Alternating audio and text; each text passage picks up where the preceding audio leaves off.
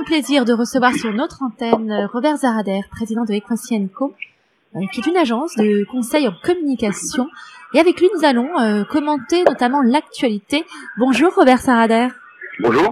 Merci d'avoir accepté d'être dans Rachel ENCO. Vous voyez, nous avons un point commun. ENCO. Exactement, le ENCO. Nous allons, si vous le voulez bien, parler de communication ensemble, et notamment sur le travail des politiques. Mais j'aimerais avoir votre sentiment. Angleterre oblige. Nous sommes à Londres. Notre radio est à Londres.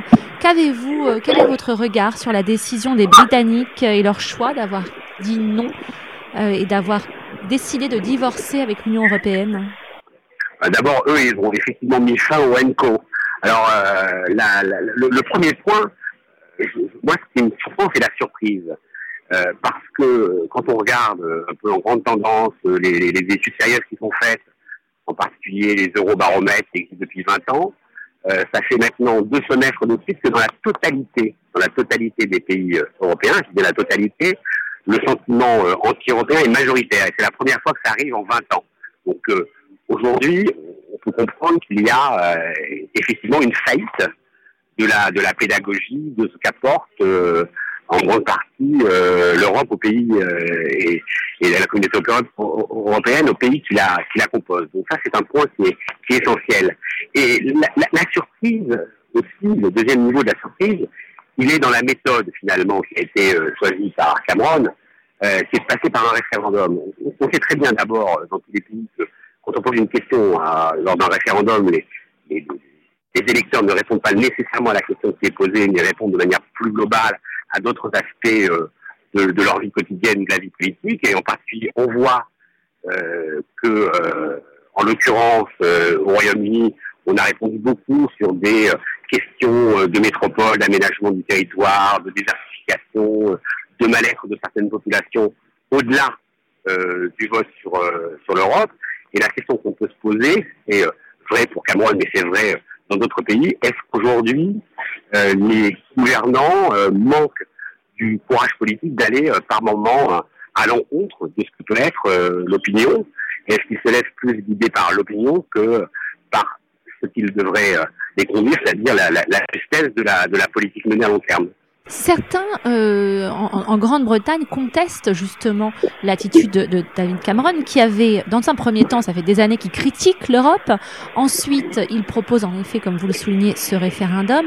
Et beaucoup de partisans du Remain ont déploré cette campagne, trouvant que forcément les pro-Brexit étaient plus actifs. Et malheureusement, certains voient ça comme une stratégie politique. En effet, on peut dire que ça a été une promesse tenue par Cameron. Était-ce bien utile, selon vous? Écoutez, Cameron avait fait un choix, là, pour le coup, de communication et de stratégie politique, il s'était mis dans un dispositif qui, finalement, conditionnait un peu la suite de sa vie politique et électorale au référendum, pensant qu'il allait pouvoir le défendre et le gagner. Bon, il a perdu ce pari. Déjà, le fait de corréler les deux était une erreur manifeste, parce que, en l'occurrence, on voit bien qu'il s'agissait de traiter deux questions en même temps. Une question de fond sur le fait de rester dans la construction européenne, une question purement tactique de renouvellement des conservateurs. Je vais parler de vous quelques secondes, si vous le voulez bien, Robert Zarader. Vous êtes un homme d'idées. C'est pas moi qui le dis, c'est le président de la République, François Hollande. Est-ce que vous trouvez pas que les politiques aujourd'hui en France, mais pas seulement en France, on va regarder ce qui se passe aussi au niveau des États-Unis, manquent bien d'idées, eux, en revanche? Écoutez, je trouve que au-delà des politiques, parce que les politiques ont une part de responsabilité, mais je trouve que le monde manque de débat d'idées. Ça rejoint un peu cette affaire d'opinion, parce que auparavant, on pouvait le regretter, mais il y avait un débat d'idées qui était tenu par des leaders d'opinion structurés, qui défendaient dans des temps anciens tel ou tel type d'idéologie, de mouvement politique, de courant philosophique. Et aujourd'hui, ce débat d'idées s'est énormément appauvri. Et les politiques, finalement, ne sont aussi que le reflet de l'appauvrissement du débat d'idées dans sa globalité. Alors peut-être qu'il est hypertrophié chez les politiques parce qu'ils ont une position de gouvernant, être gouverné signifie avoir des idées et une vision, mais je crois qu'hélas, le mal est plus large que chez les politiques. Alors, avoir des idées, une vision, un leader avec des opinions structurées, on est loin du cas Donald Trump qui risque, à la surprise générale, mais plus le temps passe, moins nous serions surpris, de remporter l'élection présidentielle aux États-Unis. Oui, mais c'est un peu, vous savez, comme le Brexit, c'est-à-dire qu'à un moment donné, on a une forme de low-cost politique. C'est-à-dire qu'on va aller au plus simple, au plus accessible, au plus simplificateur. Et Donald Trump répond parfaitement à cette idée, finalement, d'une forme de low-cost du politique, qui, comme le low-cost dans d'autres domaines là, de consommation, a fini par l'emporter. Alors, la France, vue de l'étranger, on ne va pas se voiler la face, c'est pas terrible en ce moment. On a l'impression, quand on vient à Paris, qu'on se prépare au Hunger Games, entre les slaloms de manifestations de la CGT. Il y a quelques semaines, c'était la pénurie d'essence. Les grèves, alors c'est formidable d'avoir le droit de manifester, mais en termes d'image et d'économie, ça plombe un pays. Quelle vision vous avez et qu'est-ce que vous avez envie de dire à ceux qui nous regardent de l'étranger et qui vous écoutent notamment sur FRL ? Alors, en termes d'image, on ne peut que constater ce que vous dites. Après, dans la réalité, on constate aussi, c'est qu'on est... S'agissant, par exemple, du comportement des syndicats qui manifestent quand même encore dans un village gaulois, c'est-à-dire qu'on regarde beaucoup et on regarde beaucoup le nombril, sans beaucoup regarder le reste du monde et le reste de la société. Ça, c'est le premier aspect. Et ça, c'est assez déplorable. La réalité économique, je serais plus nuancé. Je pense que sans paraphraser le président de la République, c'est-à-dire que ça va mieux, c'est vrai que la réalité économique est un peu meilleure et que, malgré tout, l'image qui est donnée aujourd'hui, des manifestations, des grèves, du blocage des stations essence, effectivement, est en décalage par rapport à la réalité économique, qui me semble quand même être un peu meilleure que ce qu'elle était il y a encore quelques mois. Comment se fait-il que la France, qui est un pays d'accueil, j'ai interviewé il y a hier d'ailleurs, pas plus tard qu'hier, notamment Jean-François Copé, Nicolas Dupont-Aignan, et tous reviennent sur le discours du général de Gaulle et le citent en référence. Et du coup, je leur rappelle forcément que la France a toujours été une terre d'accueil.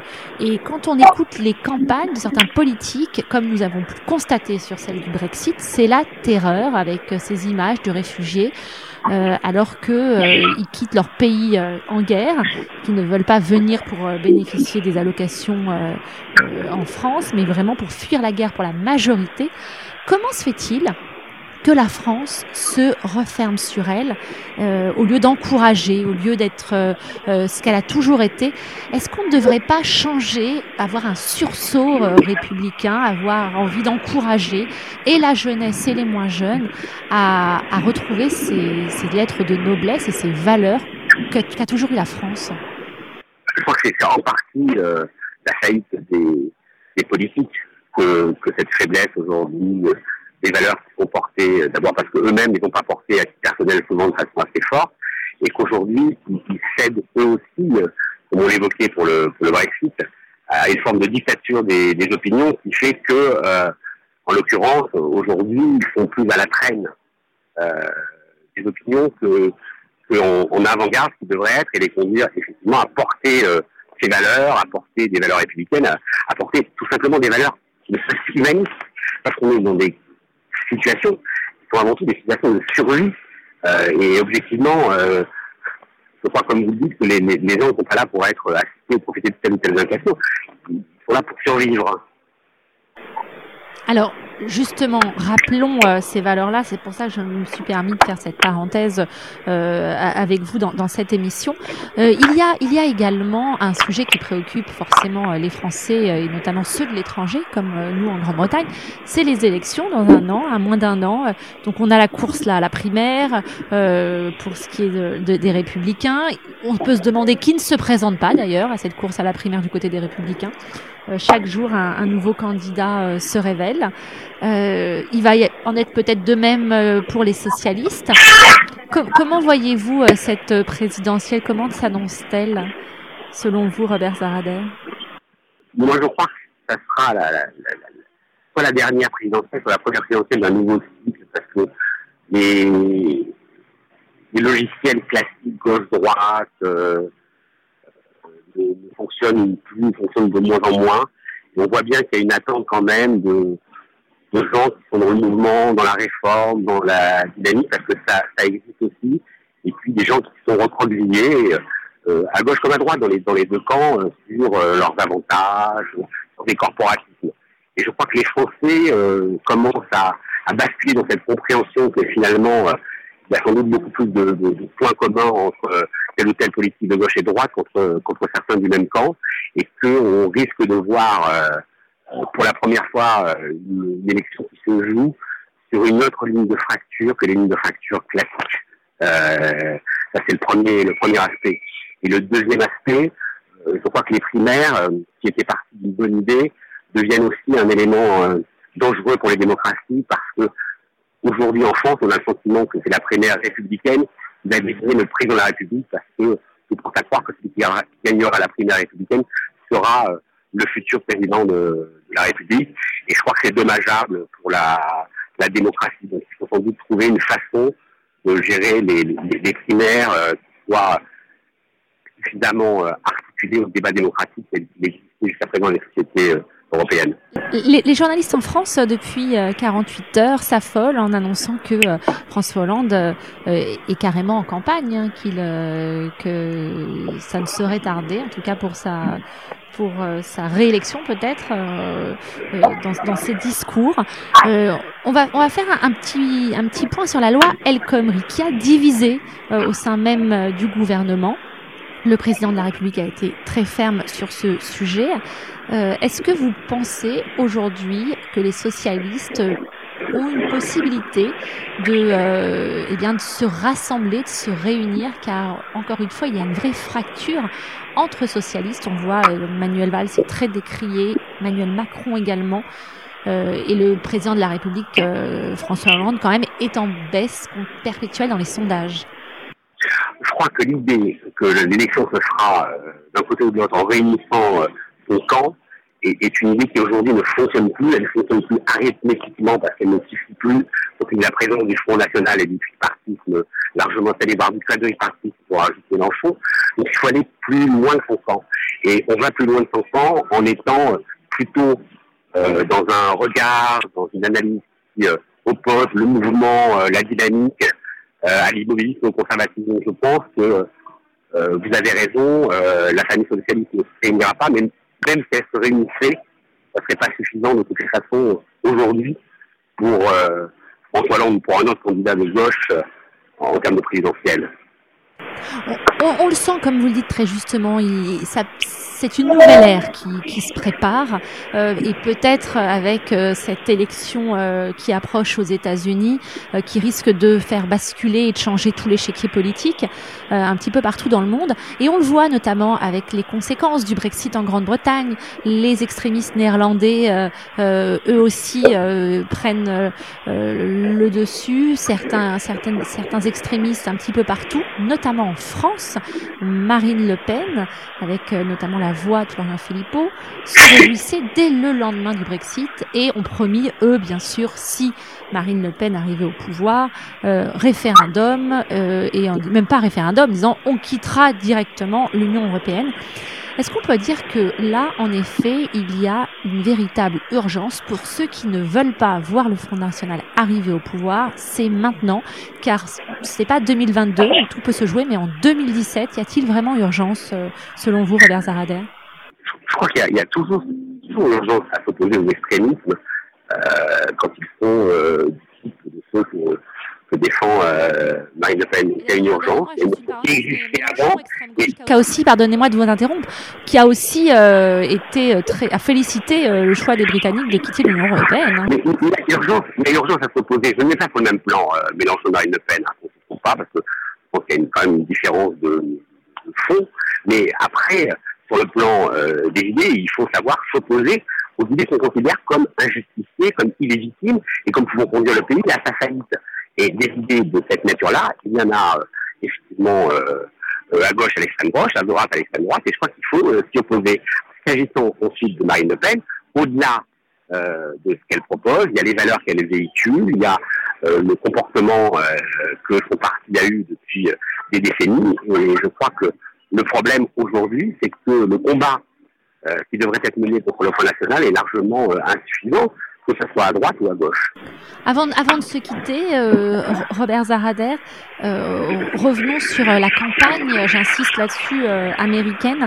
Comment trouvez-vous, en termes de communication, justement, la campagne côté Donald Trump et côté Hillary Clinton? Parce qu'il y a une similitude entre Donald Trump et ce qui s'est passé en Grande-Bretagne. Quand vous demandez à ceux qui ont voté Brexit, pour certains, ce sont des immigrés qui, eux aussi, ont eu peur et ont voté sur les idées avec cette crainte de l'immigration, bien que eux-mêmes sont enfants d'immigrés et immigrés pour eux aussi. Et Donald Trump surfe sur cette vague de la peur. Quel est votre regard sur ces deux campagnes en tant que communicant ?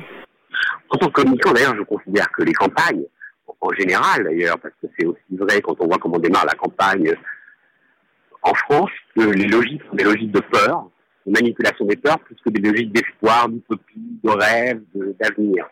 Et les logiques de peur, aujourd'hui, sont des logiques dominantes. Donc, il faut combattre les logiques de peur, c'est le premier aspect.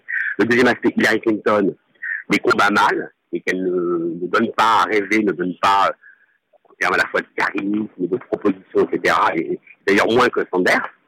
Et le dernier aspect, quand vous parlez des immigrants, qui sont les anciens immigrés, qui sont les premiers à soutenir Trump dans certains aspects, on est exactement dans le syndrome des nouveaux convertis. Vous savez, c'est un syndrome bien connu, dans bon nombre de domaines, et les nouveaux convertis sont souvent les pires intégristes. Merci beaucoup Robert Zarader. Si vous le voulez bien, nous nous retrouverons prochainement. On va laisser nos politiques nous donner, je pense, matière à discuter ensemble. Et je serai ravie de vous accueillir à la rentrée à nouveau pour faire le point de cette actualité qui risque d'être très très riche en France et dans le monde. Merci d'avoir accepté d'être avec nous dans Rachel ENCO, Robert Zarader sur FRL. Je vous dis à très bientôt. Merci beaucoup. Au revoir. Au revoir.